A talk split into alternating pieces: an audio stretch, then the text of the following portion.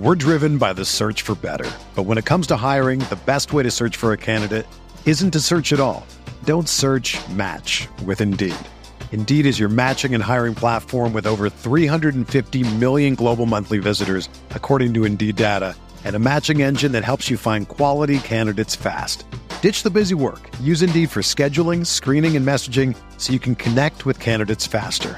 Leveraging over 140 million qualifications and preferences every day, Indeed's matching engine is constantly learning from your preferences, so the more you use Indeed, the better it gets. Join more than 3.5 million businesses worldwide that use Indeed to hire great talent fast. And listeners of this show will get a $75 sponsored job credit to get your jobs more visibility at Indeed.com slash BlueWire. Just go to Indeed.com slash BlueWire right now and support our show by saying that you heard about Indeed on this podcast. That's Indeed.com slash BlueWire. Terms and conditions apply. Need to hire? You need Indeed.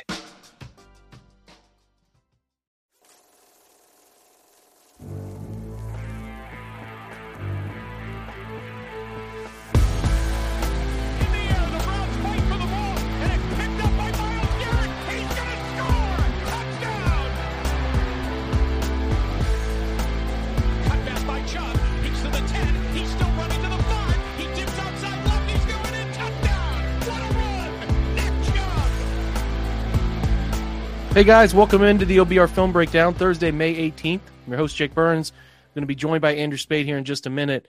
Uh, just a reminder if you have not had time to go check out the OBR website where we have quite a few things going on of interest, uh, including running back week, where ironically we didn't really get anything up on running backs, but Jack Duffin's been doing a pretty good job going through the future of the position. There's a lot to be settled with that running back position still. It feels like some sort of move is out there uh, remaining. I don't know what yet, but we are looking a little bit ahead there. I am going to post something tomorrow on Nick Chubb running from uh, the shotgun, what it looks like in the in the past of his career, uh, what it will potentially look like in the future. Uh, try to add that element in there, so that'll be available for you tomorrow. But really, as we sit here, it's ironically a pretty boring position because it used to feel like the Browns had the elite running back tandem in the league for a while, and then uh, Kareem Hunt went off a very steep cliff of production and is all of a sudden now no no longer in the mix. They didn't draft a guy when we thought they might draft a guy. It's just a weird uh, vibe around the position where it feels like the Browns are moving away from the importance of running back based on a lot of their decision making this offseason and what they have invested at quarterback and wide receiver.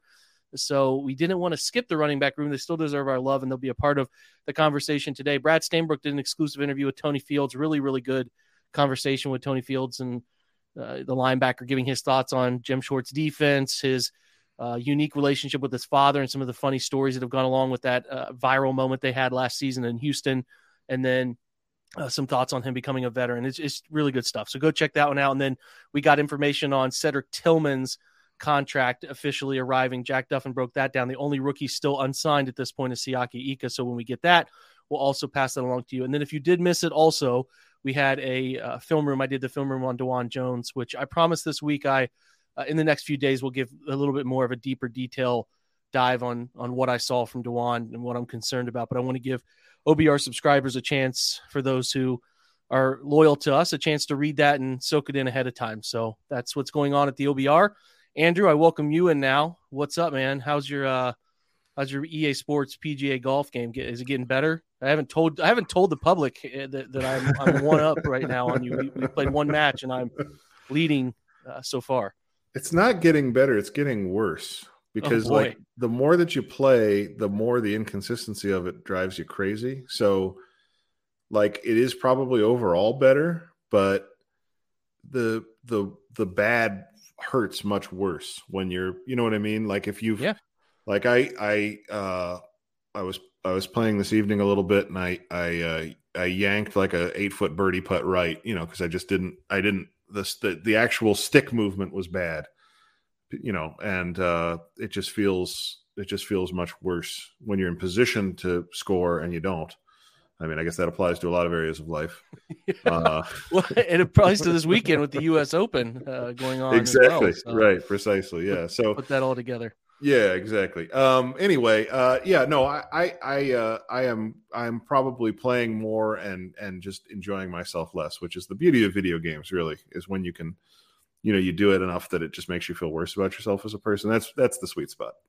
Well, what I've noticed about that game, so I played 2K's golf game a lot, and I don't know if you have, but in 2K's game, I feel like it's a bit more I know what I did wrong for this shot not to go where I thought it was going to go. Mm-hmm. And EA's is inconsistent with that, which yes, I was hoping they would fix in an update, but it doesn't seem like they have gotten to. So we've talked about video games a lot to start this pod. I don't know if you're into golf video games out there, but you have a little bit of feedback. It's a beautiful game. It's a great game. It's fun.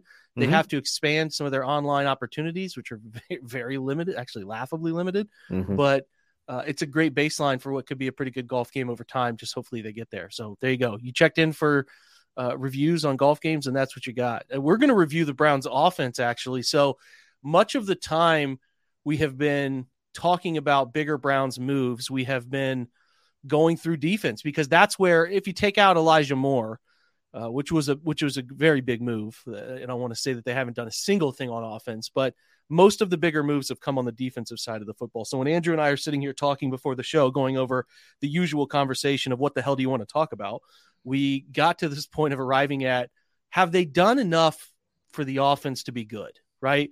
Defense has gone through huge changes, reshaping edge, reshaping defensive tackle, uh, adding multiple safeties, focusing uh, draft picks in that direction. So we're talking about a lot of changes to the defense. We don't really know. We have an idea of what we think Jim Schwartz is going to do. We got to still see it in action. On the offensive side, there's a lot of the same. Some things have changed, but my question as we sit here, Andrew, is it's a pretty clear path to how the defense is going to be better. New coordinator, new thought process, new players in a lot of key positions, improved talent, improved mm-hmm. depth. It's pretty obvious that they should get better, but the offense getting better is super mysterious.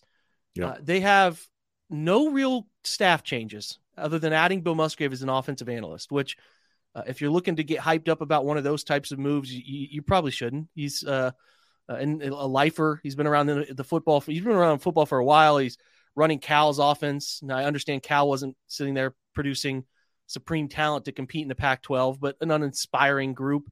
Uh, I see where they liked some of the things that he did there, and that might be a draw to what they're looking to do. But as we sit here and look at the offense, I'm going to give you the the blanket question, and we'll dive into the sort of the the, the granular details in a moment. But have do, do you think that I, th- I think the best way to put this what's your confidence level that the Browns offense has done enough to be better? Like, done enough, not hypothetical sense we think they're going to do X, Y, and Z, but have they done enough personnel wise, or is there enough there already uh, to be significant? Not significant. Well, they need to be significantly better, Andrew. I think we would agree they need to be significantly better, right? Are is it have they done enough? That's the question. Yeah. Um, well, I, w- I want to answer that question, Jake, but I also want to take this opportunity to do a classic redirect because your intro made me think of another question, which I think is totally relevant to this discussion, which is uh, which side of the ball right now is more talented for the Browns? Oh, that's a good one. Um, so more talented. I, I don't, off the top of my head, I would say talent leans deep. Hmm, God, that's hard. Maybe it's even, Andrew. I, I think that that I you look at like position by position. I mean, on offense, the Browns have guys who have been to the Pro Bowl at quarterback, running back, mm-hmm. guard, an All Pro tackle, an All Pro guard. Uh, I think Ethan did Ethan Pocic get awarded a, a, Pro Bowl nod this year? I can't remember. Maybe not. He might have been um, Wyatt Teller. Both both guards have been to the Pro Bowl. I think Wyatt was like a fringe All Pro. He might have had a mm-hmm. second team All Pro. We mm-hmm. know Amari Cooper's had elite recognition before. So that's a lot on offense. You switch to defense, Darius and Myles both now. Mm-hmm. Dalvin Tomlinson, a lot of credit. Linebackers blank, but the corners are very talented. Maybe every, I think you probably lean offense, mm-hmm. but I think you lean that the upside of what they could be mm-hmm. based on the ascending level of some of the town on that defense leans toward the defense, if yeah. that makes sense at all. There's a lot more young talent on defense, yeah. it feels like, right? But you talk yeah. about Greg Newsome, MJ Emerson, even a guy like Juan Thornhill probably hasn't played his best season yet. Um, even Denzel's like 24, 25. Yeah, He's Denzel. Really yeah, ok- Okoronkwo, uh, right. Yeah. Um, and JOK, I think, you know, uh, if he becomes what we thought he could be out of college, he could be a Pro Bowl player, all pro player at his absolute peak. Maybe all pro is a stretch, but uh, you know, he's, he's certainly got the raw talent. Um, yeah. So it's yeah, it's just it. You kind of talking about the you know what they've done on defense just kind of made me realize like I think we have assumed for a while that it was the offense that really you know was the talented side of the ball and it was like they were going to let the defense figure it out you know all the way back to 2020 when it was andrew sendejo and uh, you know uh, Tavierre Thomas and Robert Jackson playing cornerback in the playoffs, and you know uh, Olivier Vernon, and I mean just you know kind of it's kind of a motley crew.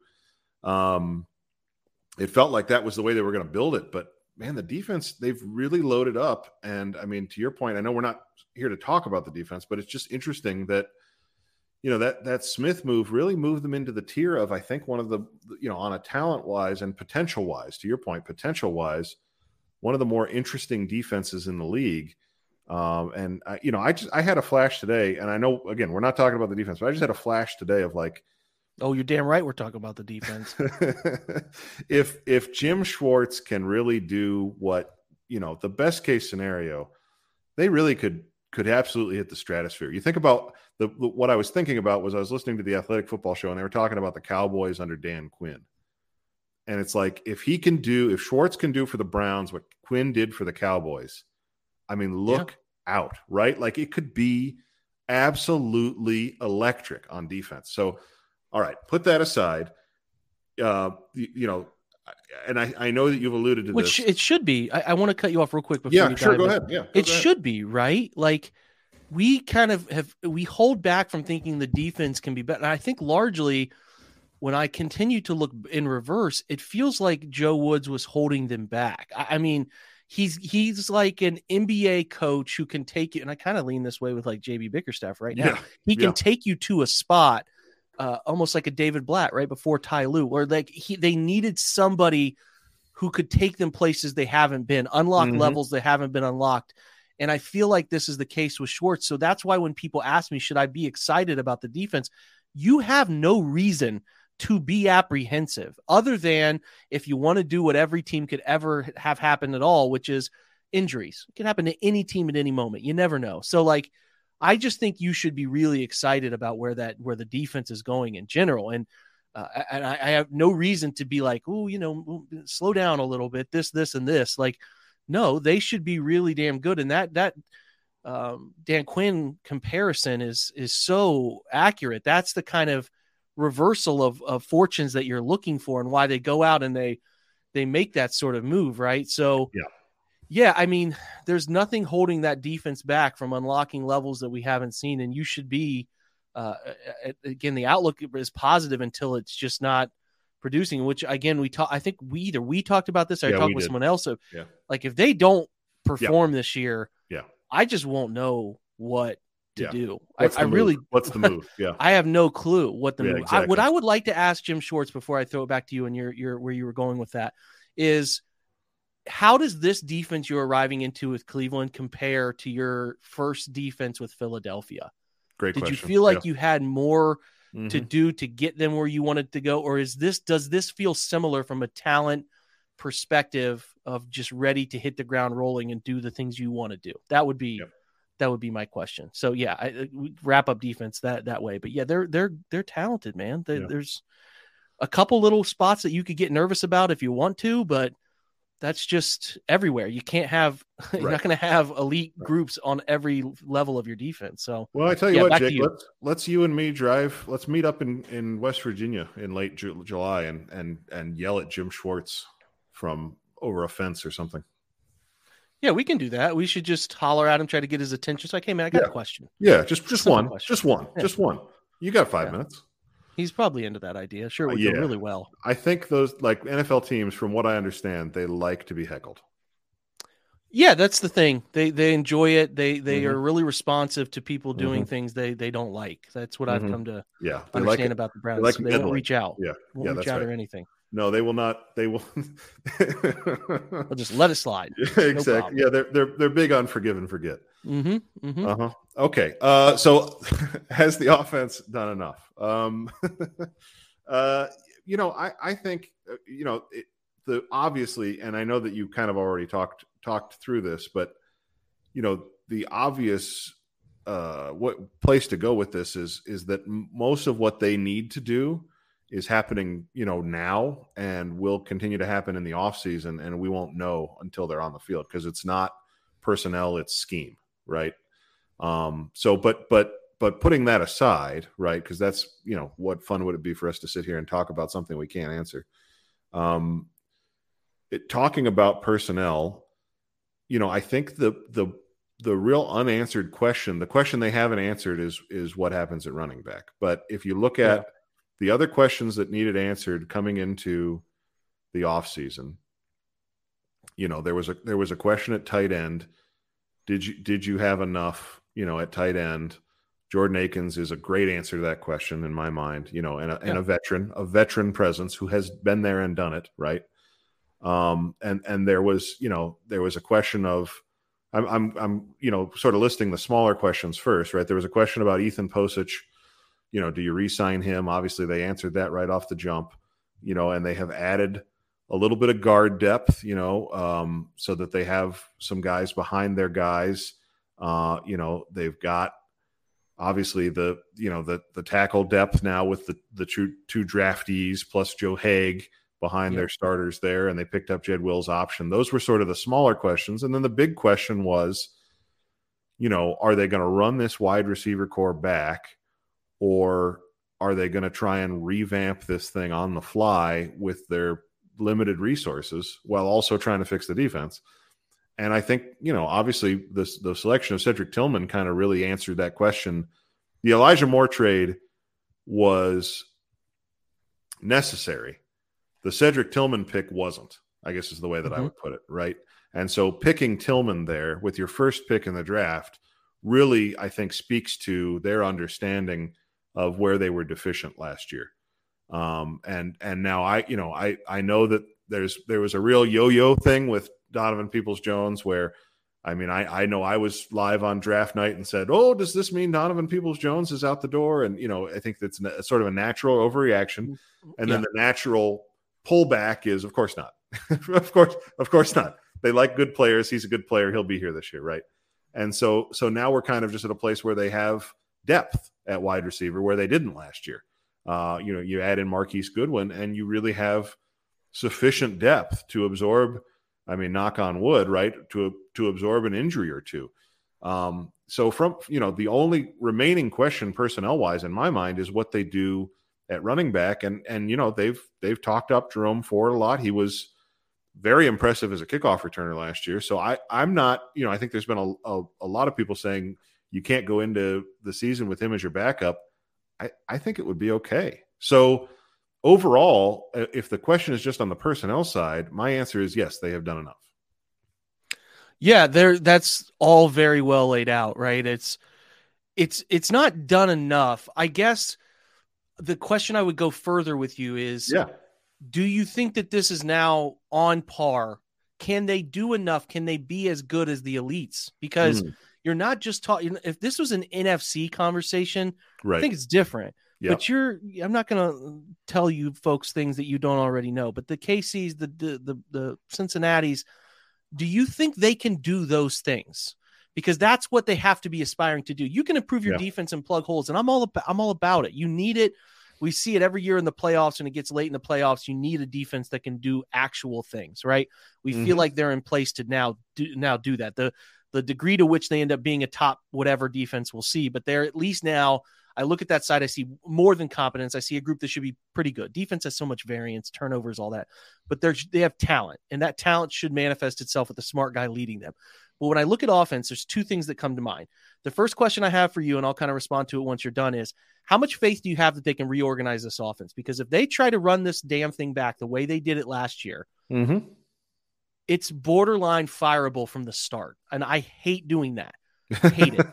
but you're not I, wrong. I hate it. But you're not wrong. But if they come out and they're doing the same things in the same manner, oh, it'll be a pit. I'm going to be yeah. You'll furious. be nauseous. You, well, you'll be nauseous. Imagine so how they- much faith how much faith do you have that they're going to just be they they came out in that Texans game and they were doing so many things I wanted to see them keep doing. They were doing the RPO read flat wheel stuff and it didn't look good because of course it doesn't look good. You haven't done that stuff since camp probably. You haven't Right. had Watson in the building long enough for it to be good. It was ugly and then they just went away from it completely, which Mhm. drove me kind of nuts. Like why would you go into Houston with this and then just be done with it? Get better at it so you have a feel for it as a play caller, when to call it, how to call it, why to call it. And like they just abandoned it and went back to a lot of what Kevin is at his core. So my my fear and hopefully Bill Musgrave's uh, arrival helps with this somewhat, but there's no other indicator that Mhm. they're just like we talk about and the buzzword thrown around this offseason, Andrew, is the Browns are going to have a new scheme on offense.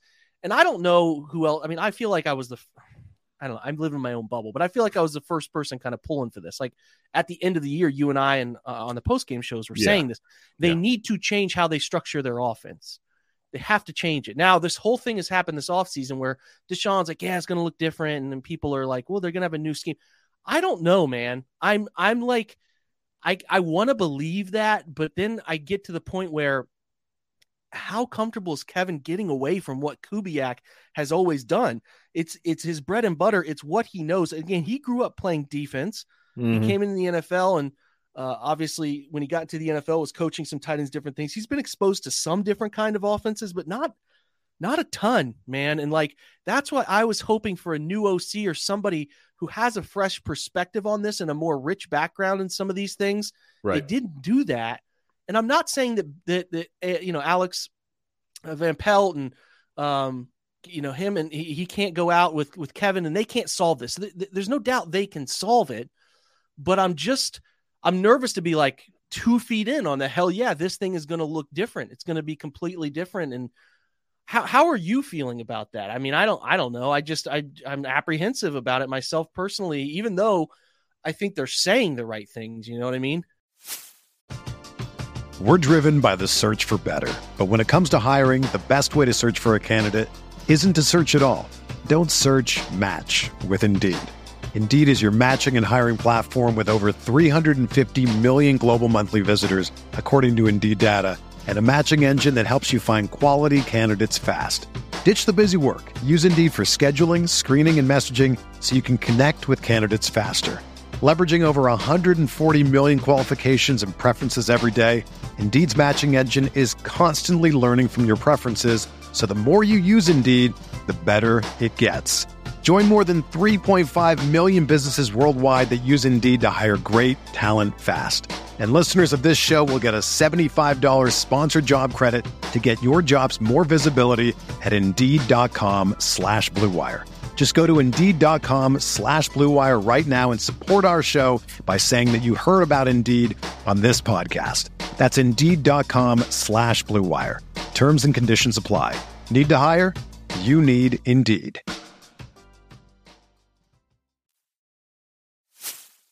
I, I just want to speak first to the emotion of it, right? Um, uh, you know, you kind of touched on it, the what it would feel like to to be sitting sitting watching the Bengals game, you know, and it's like mid second quarter, and and you know they're they're starting to kind of go back to some of their pin pull, you know, power run stuff. You You're know, under center running wide zone. Like Exa- yeah, exactly. nonstop. Right. Like they're they're getting they're they're down t- they're down like 10-3 and they're yeah, and they're running out under center and it's like uh, is this are, are we are we doing this? You know, like it would feel pit I, I said before it would it would feel pit your pit pit in your stomach uh you know um uh, like a knot in the pit of your stomach nauseous like because that's that is there's no clearer sign jake that the 2023 season is going to be miserable than if that's how things go qu- early right like and i Yeah. people are going to say that that's doomsaying and that's you know no, it's uh, not. We've watched too much of it. No. Exactly. Like and and and it's you know Stefanski has been here for three full seasons. We know his MO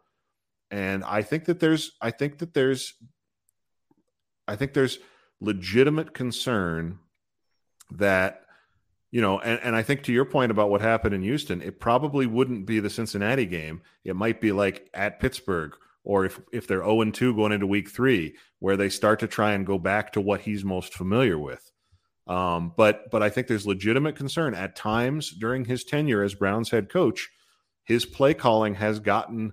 I don't want to say conservative in the sense of, you know, not taking chances because he loves to take a shot, right? But uh, it runs out of layers, Andrew. I'll say it, for you. It, yes, it runs out of thank layers. Yeah. It's a great offense when you're trying to to take a quarterback by the hand and guide them to places.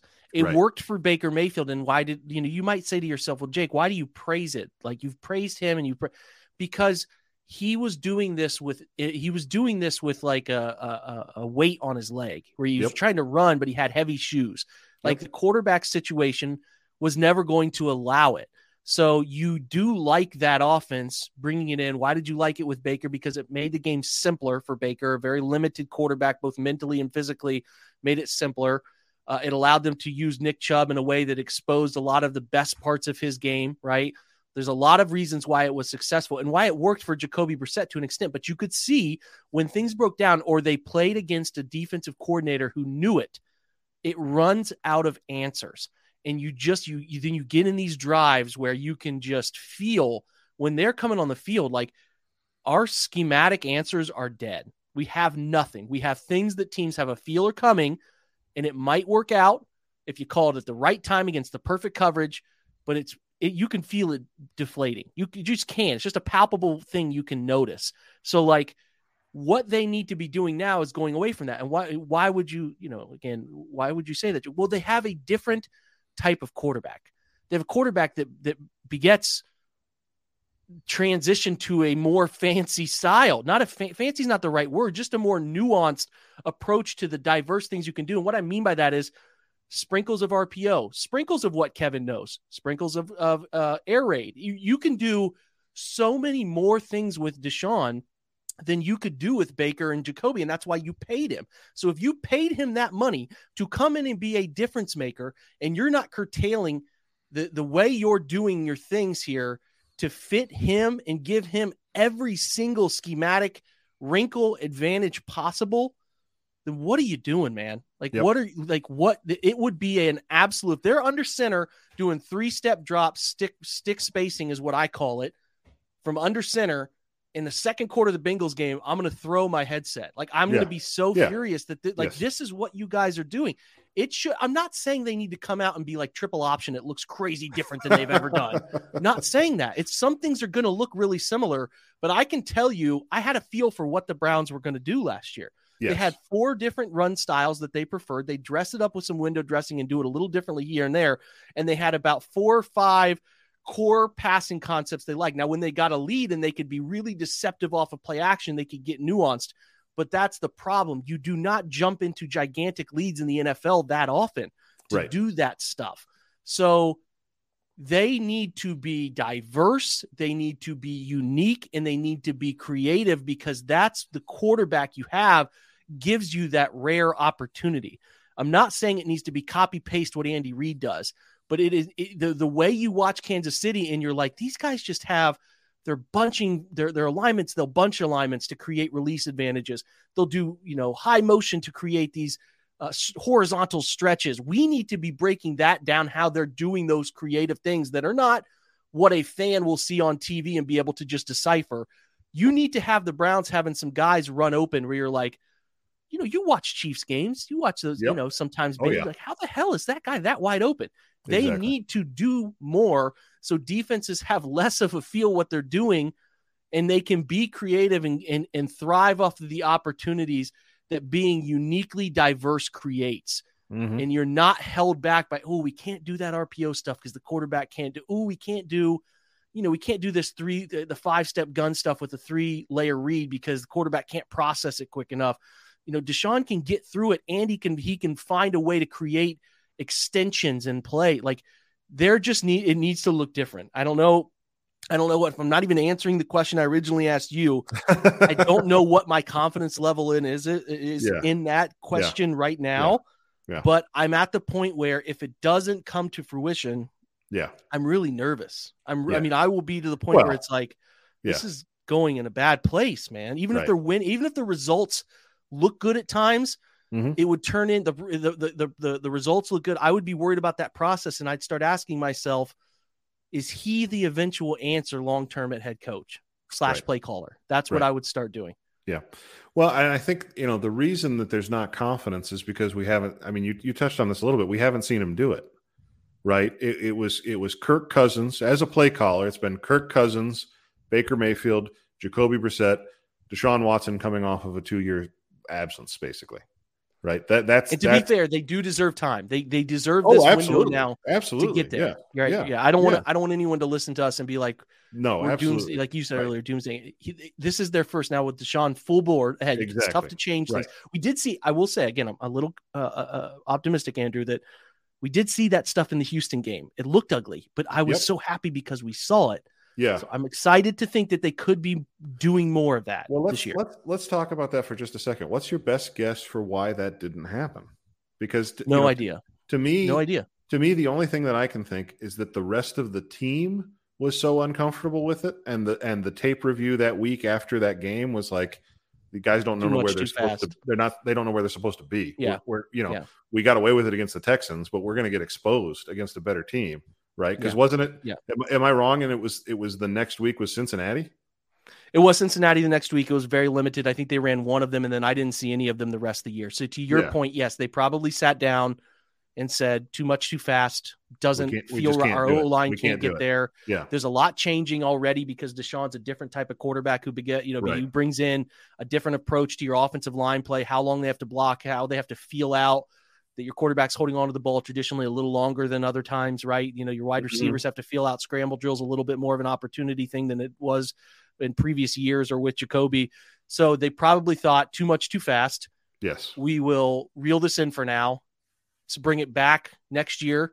But let's just get Deshaun because that RPO read flat wheel stuff is tricky. It's it's snap, Yeah. snap, snap decision. Not that Deshaun Right. wasn't used to doing it, but your first game back, that's like get, game's moving a mile a minute again. Everything's Right. kind of happening quickly, and I could see Right. why they're like, eh, let's just Yeah. put this in the shelf and come back with it when we get more time to be a harmonious unit doing it. That the Right. reason I'm optimistic they want to is because I really think that they were like, hell yeah, let's get this thing rolling. we got let's the roll guy it out right now. Yeah, exactly. Yeah, Right. I, I really, I really Mhm. do think that that's a positive angle of that whole Yep. thing. So, um, yeah, I mean, there's no reason to think they won't.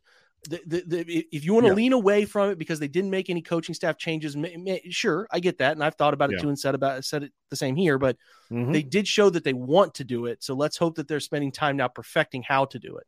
Yeah, and I would just say, you know, to the coaching point, I mean, it's not just that they didn't bring somebody in other than Bill Musgrave. They also lost. I mean, they lost Drew Petzing, right? Like Yeah. he, he, you know, he was the quarterbacks coach, and and really one of the only, if not the only, sort of young offensive mind on the staff. Mhm. Uh, and so you you know you replace him with a guy that's been around the NFL since the late '90s, uh, you know, and and played back in the '80s. It's it it feels, you know, it has the feeling a little bit of, and I know this is an unflattering comparison, but of like a Pat Shurmur staff, Mhm. where it's like, oh, I know that guy. That guy was that guy was the head, you know, that guy was the offensive coordinator of the Buccaneers in 1987 or whatever. You know, it's like like these guys have been there and done that and it's not to say that that's necessarily a bad thing but it is to say that the NFL especially on the offensive side lives on what's new and you know to your point from earlier Deshaun Watson as a quarterback gives you you know all of the op- opportunity that you could possibly want to do you know the the most sort of cutting edge you know college-ish spread them out you know m- uh, manipulating space uh, attacking multiple levels, uh, Yeah. all the buzzwords, right? Just like a, a wheelbarrow full of buzzwords. The Deshaun Watson, Deshaun Watson allows you to do that, and the idea that you know you don't bring anybody in from college, you don't bring anybody in from a different NFL team who's young and looking for an opportunity, and instead you bring in another backup quarterback from the '80s. It's like, okay, all right, well, uh, and and you know some people made the point after Musgrave was hired that what they were i think you you maybe uh, looked at a little bit of cal tape. They were they were running a lot out of shotgun. So it might be as simple as that right? That like he's he's here to help them figure out shot, the shotgun run game because i think you're working on that for tomorrow. It has been rough when nick chubb has run out of shotgun for the past three or four years. Actually, surprisingly not. Um, oh i'm happy to be wrong Yeah, well, he was third in the NFL in rushing yards and first in yards per attempt in 2019 from the gun. Okay. Uh, then they just went away from it completely in Gotcha. 20 and 21. Gotcha. Obviously, 2019 was Freddie Kitchens. Yeah. So Kevin's first two years, he didn't want anything to do with it. Like Nick had, now I know he was hurt for a stretch in 2020. He was 60th in number of rush attempts from the gun. He only ran 32 times for 85 yards. In 21, he ran 50, or sorry, 37 times for 217. That was 33rd in attempts in the league. Uh, so he upticked just a little bit, but not much. But then last year, he was uh, fifth in rushing yards from the gun, 587, Okay. 92 carries, first in yards per attempt, six yards per attempt. So well, you, you can edit this, so you just go back and say. I'm not taking that out. It's okay. Oh, that's okay. a thing that I'm. I think that's why we're having that This, discussion. this is me with my six iron in PGA. no, I think it's a good discussion. I, I Yeah, really, I really yeah, think that people are probably thinking the same, and that's why I wanted to go because I, I didn't know when I went into it. I just remembered him being pretty good in 2019 from it.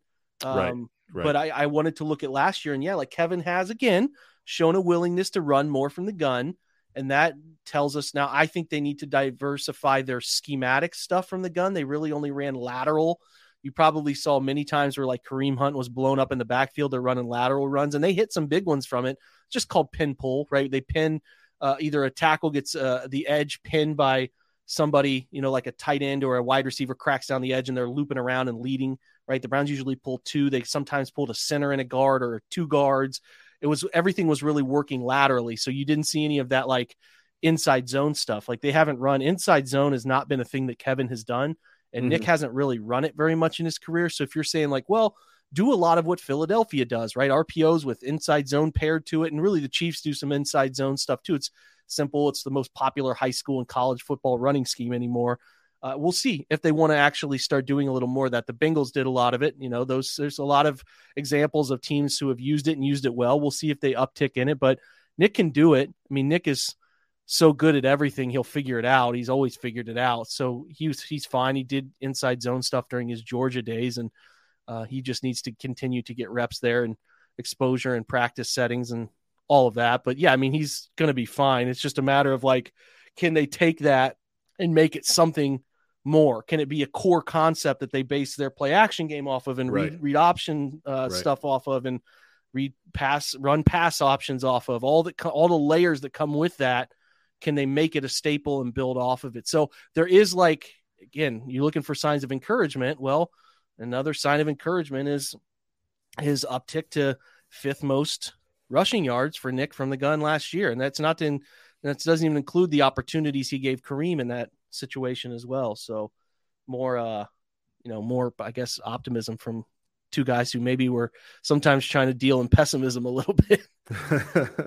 yeah, I don't. I don't even think it, to me it doesn't play on this the optimism pessimism scale. I think it's just Yeah, to me right. it's it's just realism. It's it's if they don't have if the offense doesn't run. It's the conversation we had the other day about the organizational power rankings. If the offense doesn't run and show off Deshaun Watson's strengths, the, the head coach is easier to replace than the quarterback. That's not being optimistic. That's not being pessimistic. That's just telling you the facts of the situation. Stefanski has one more year on his deal after this. Deshaun Watson has uh, the vast majority of his contract yet to go, and it's all guaranteed. It is. It is. So the, the question again, back to the core question here. Do you think they've done enough to compete with the elites of this conference? Or, or do you need to see is Elijah Moore got this level to be unlocked? Are you apprehensive? Because the O line should be really damn good. Yeah. Should be really damn good. They have two elite guys in the backfield. They have Amari Cooper and weapons. David is a weapon. David, you Yep. know, kind of met a mini breakout when he was healthy last year. And, and we know Jordan Akins is clearly a pretty damn gifted second tight end to put on the field as well. So I lean that I lean that we're wired to be apprehensive about it. But again, just like the defense, I feel like we should have the same level of I don't know if it's uh confidence, but it's expectations, right? Mm-hmm. So I don't know, man. What do you think? Yeah, I mean, I, I think no, I, I think it's hard to have confidence in either side of the ball. I think you know I've been thinking about this a lot actually recently because the the fan base overall, the theme this offseason seems to be like, I don't care, just show me show me wins. Like, Yeah, I don't I don't true. care. I want to see eleven wins, and and then I'll get excited again. Um, you know, and and so I I think that's kind of the the the the general perception is like, what would confidence even look like after 2019 and that Tennessee game? right? And then things and scarred then, us. That left a yeah. Oh, absolutely. That was that was brutal. And then and then 2021, and Yeah. you know they gave the Chiefs a game, and then what happened against the Texans, and and how that season unraveled, Yeah. um, you know, is another one. And then and, and then you know you spend all year last year waiting to see Deshaun Watson come onto the field, and he can't complete a pass in his first game back. It's like there have been multiple palpable examples of Browns fans being like, that's the thing. Once that happens, then our worries are over. And every time we're wrong. So at, at this point, I think the the feeling has got to be we got to see it. From a talent perspective, they have done enough. There is enough talent on this offense that they should be a top 10 offense. And again, this is this is why it speaks to it's not optimism or pessimism to talk about the coach being replaced. That the talent is there. I, I I refuse to believe unless Deshaun Watson is fundamentally broken as a quarterback, and I can't see how that would be the case. Uh, unless he is, there's more than enough talent on this offense for them to be a top 10 unit. If they aren't, it's a real, it's a real, real problem. And it, and it will point, in my opinion, it will point more to scheme and execution than it will to talent. And whether that's true or not, that's where it's going to go. I mean, it just right. have- There's also that part. it, it just you. Well, they have all this talent, and they do. right. Yeah. That's what was frustrating about like what the hell's wrong with the offensive line like, Mhm. last year. Well, Mm-hmm. the thing is, teams had them figured out, and that's another element, man, that will really interest me. Is that Watson had made that point earlier this offseason about how he was used to making the line checks, everything toward the line of scrimmage, the protection calls, uh, everything that goes with that. And Kevin has never given Baker and Jacoby that ability. Now, he has a guy who says he's comfortable doing it. It makes him feel locked in. Right. Does he give him that? That would Yep. pro- like I don't know, turn the put the headphones on and listen to the first game with the sideline audio and I'll probably I have seen so much of what these quarterbacks do in this offense with the, Right. they only say certain things and the center makes a lot of calls Right. and the quarterbacks will only do the can rewind and little things sometimes Yep. like I've seen all of those. So if they get into the first game and Deshaun is pointing and doing more things, I'll probably end up hitting you up or we're watching it together live somehow. And like Yeah. this is this is different. It's already Yeah. different, and we'll probably notice that in the preseason Mhm. uh, as far as that because that's not a huge thing. I mean, it is a huge thing, but it's not something where a team opposing team would be like. Ah, shit, that's different. We got to no. It's just it's just responsibilities Right, landing in someone thing. else's Yeah. lap, and that's Yeah. yeah, that's a process of a coach and coordinator and head coach obviously here too um because that's all in one coming together and being like this is what i want to do this is what i feel best doing so and deshaun for all the faults has done really well explaining articulating the game of football to people when asked Mhm. he has a smart football mind Mhm. so there to me i would hope they can put that in the right place put it that way that'll be yeah, an early no, I mean that and and it's i'm so glad you brought this up because that is exactly the sort of thing like philosophically process wise uh, if your quarterback wants to do something that helps him play better i Mhm. mean i it, it feels pretty simple to me. You ought to let him do that you know like i know you you have ways that you like to do things kevin but like it seems pretty cut and dry that you know the, the man is asking for it. And again the browns handed him 230 million dollars guaranteed. It's not like the browns don't think he can do it right? Like yeah. You the- paid him to do whatever he's comfortable exactly. doing. this is what we're talking about. When we talk about the organizational power rankings this is what we're talking about Yeah. is that this guy's got the juice in the organization that if kevin's like no i'm, I'm going to let uh, ethan take care of the line calls deshaun should think rightly perhaps that he can go to andrew berry or jimmy haslam or whomever and say i really want to do this and it's important to me that i be able to do this Yeah, and if they can't get on the same page about that, that speaks to larger uh, issues at hand. So exactly I think we have answered this in a way that says yes, they have done enough, whether that's through the natural group that they had last year, bringing them back, or acquiring some few pieces. They still have to go.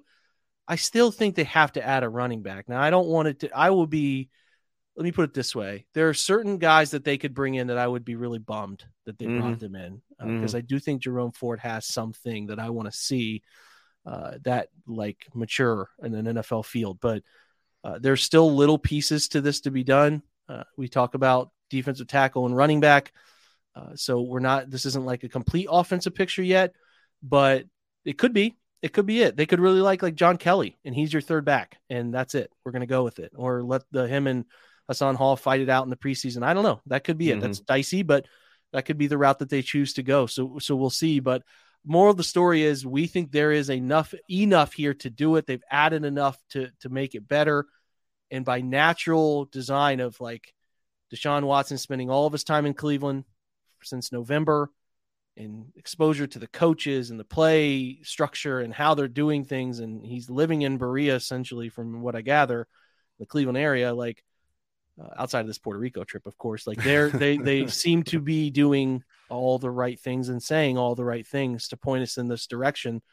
Uh, that they're they're going to be different uh, than Kevin's been in his tenure offensively, and that they have still, like we said, added little pieces. Elijah Moore, uh, Tillman, Jordan Akins, depth at tackle with Dawand Jones. Like they have done things that should evoke confidence, right? Mm-hmm. So, um, moral of the story and the answer to the pod's question in the title is yes. I'll leave it at that. Any closing words, Andrew? I no, I mean, I think that really sums it up, Jake. I, you know, um, I, I, guess I would just, I, I know I'm a little defensive about this, but I, you know, I, I have seen people say like, you, you know, you're, you're too negative on Stefanski and, and all these sorts of things. And, and I, I I really just am trying to put it realistically, right? Like I I think that the the path forward if things don't click this year is is is that and you know I I think my my hope I mean sitting here right now May May 17th May 18th it, my hope is that the the uh that is it works right because I think Kevin mm-hmm. Stefanski is a good head coach and I think he deserves this chance to get this right this year, and I think he can do it. I really think I, I have all the confidence yeah, in the world that he can do it. I, my question is more about like sort of willingness and, and motivation and that sort of stuff. But I, I would I would love I mean to, to the kind of the thing we've been saying I would love for for September 10th or whatever it is to roll around and us to be sitting down watching the Cincinnati game and be like, oh, this is different. Yeah, he he, he, he did the damn exactly thing. Right. It's it's we're it's a it's a different it's a new day because I think that would lead to a lot of success for the Browns this year. And I think it would re- really v- validate what we think Kevin Stefanski can be, which is like a top 10 head coach in the league. This this franchise's fan base needs this team to be really good in the exactly. worst way. Exactly. They need the offense to be exciting. They need something. It's just such a pivotal year. We've mm-hmm. we say it all the time, and I think sometimes we throw that around so loosely. But like, yeah, it is an unbelievably important year because this could look again this podcast is negative outcome friendly which sounds stupid to say but some places you will listen to are all brown and orange glasses and never talk about the negative. Yeah, i do an right. entire podcast devoted to things that could go wrong largely yeah, because this is a browns podcast and that's always a very possible outcome. But it's it's the nature of the NFL. I see people down in Tampa Bay tweeting out excited about QB one Baker Mayfield pick. It's just the way it goes. Like you want to be as optimistic as possible, but you have to also examine for balanced analysis the bad of outcome, the bad outcome that could happen for any decision, whether that process was good or bad. There could still be a bad result, and what does that bad result look like? And with that bad result, what consequences come from it? And this year, more than ever, uh, for Kevin. If a if an offense has a bad result, the offense has a bad result, those consequences will be pretty severe and will take the franchise in a completely different direction from a leadership perspective. And uh, that would suck. We'll leave it at that. We don't. Uh, hopefully, we're not. We're ending on a little bit of a sour tangent there, but I think we laid out a lot of optimism uh, earlier. Yeah. So I hope you guys enjoyed it. Hell, we didn't know what we were going to talk about, and we went 45 minutes here of what I think is some some good Browns offense discourse. So I appreciate your insight, Andrew. You know this, man. Thanks for hanging out. Man, it's always a pleasure. That was this was a fun one. It was a fun one. That's it for today, guys. Check in with us on Friday. Don't know what the pod will be about. Maybe we'll decide five minutes before time, but uh, it'll be here. It'll be delivered to you. Maybe we'll get into some more of what I liked and didn't like about Dawand Jones and try to have another guest on. But we thank Andrew for coming on a couple times this week. Thank Jordan Zirm for coming on yesterday. And uh, like I said, maybe catch up with John Colosimo a little later in the week. We'll see. We'll see what the wind takes us. But for now, thanks for stopping by. I appreciate you being here. Check out the OBR website for everything Cleveland Browns you need any type of coverage. And that Nick Chubb article, which will be out uh, as well. So check that out uh, now today when you're when you're going to the website. And then also, um, please review and rate the pod. I said it before. I say it again. I don't want to beg. You can review it however you want uh, but it does help people find the show. So I always appreciate you guys taking time. And a lot of you have. And I'm saying thank you to so many of you. Like I started saying this like a month ago. And there have been a ton of you who have done that, and I I really really appreciate it. And I've gotten some really thorough responses about. Even I had one the other day uh, talk about you know me cutting people off who I have on the pod. I suck at that. I'm terrible. I'm a solo podcast host. I'm trying my best. Sometimes I got long winded things to say, and I interject. I'm getting better. Andrew gives me feedback notes every time. Hopefully, I'm, I'm, a work in progress. I hope you guys are bearing with me a little bit. I just my brain is scrambled, grading the tape. Like uh, I'm doing my best here, but I no, I really appreciate any feedback, even if it's not uh, a great feedback. I, I, appreciate any of it, but just rate and review is uh, the best way to go to help people find this pod. So thanks again. Thanks to Andrew. Thanks to you for being here. Have a great day. Go Browns.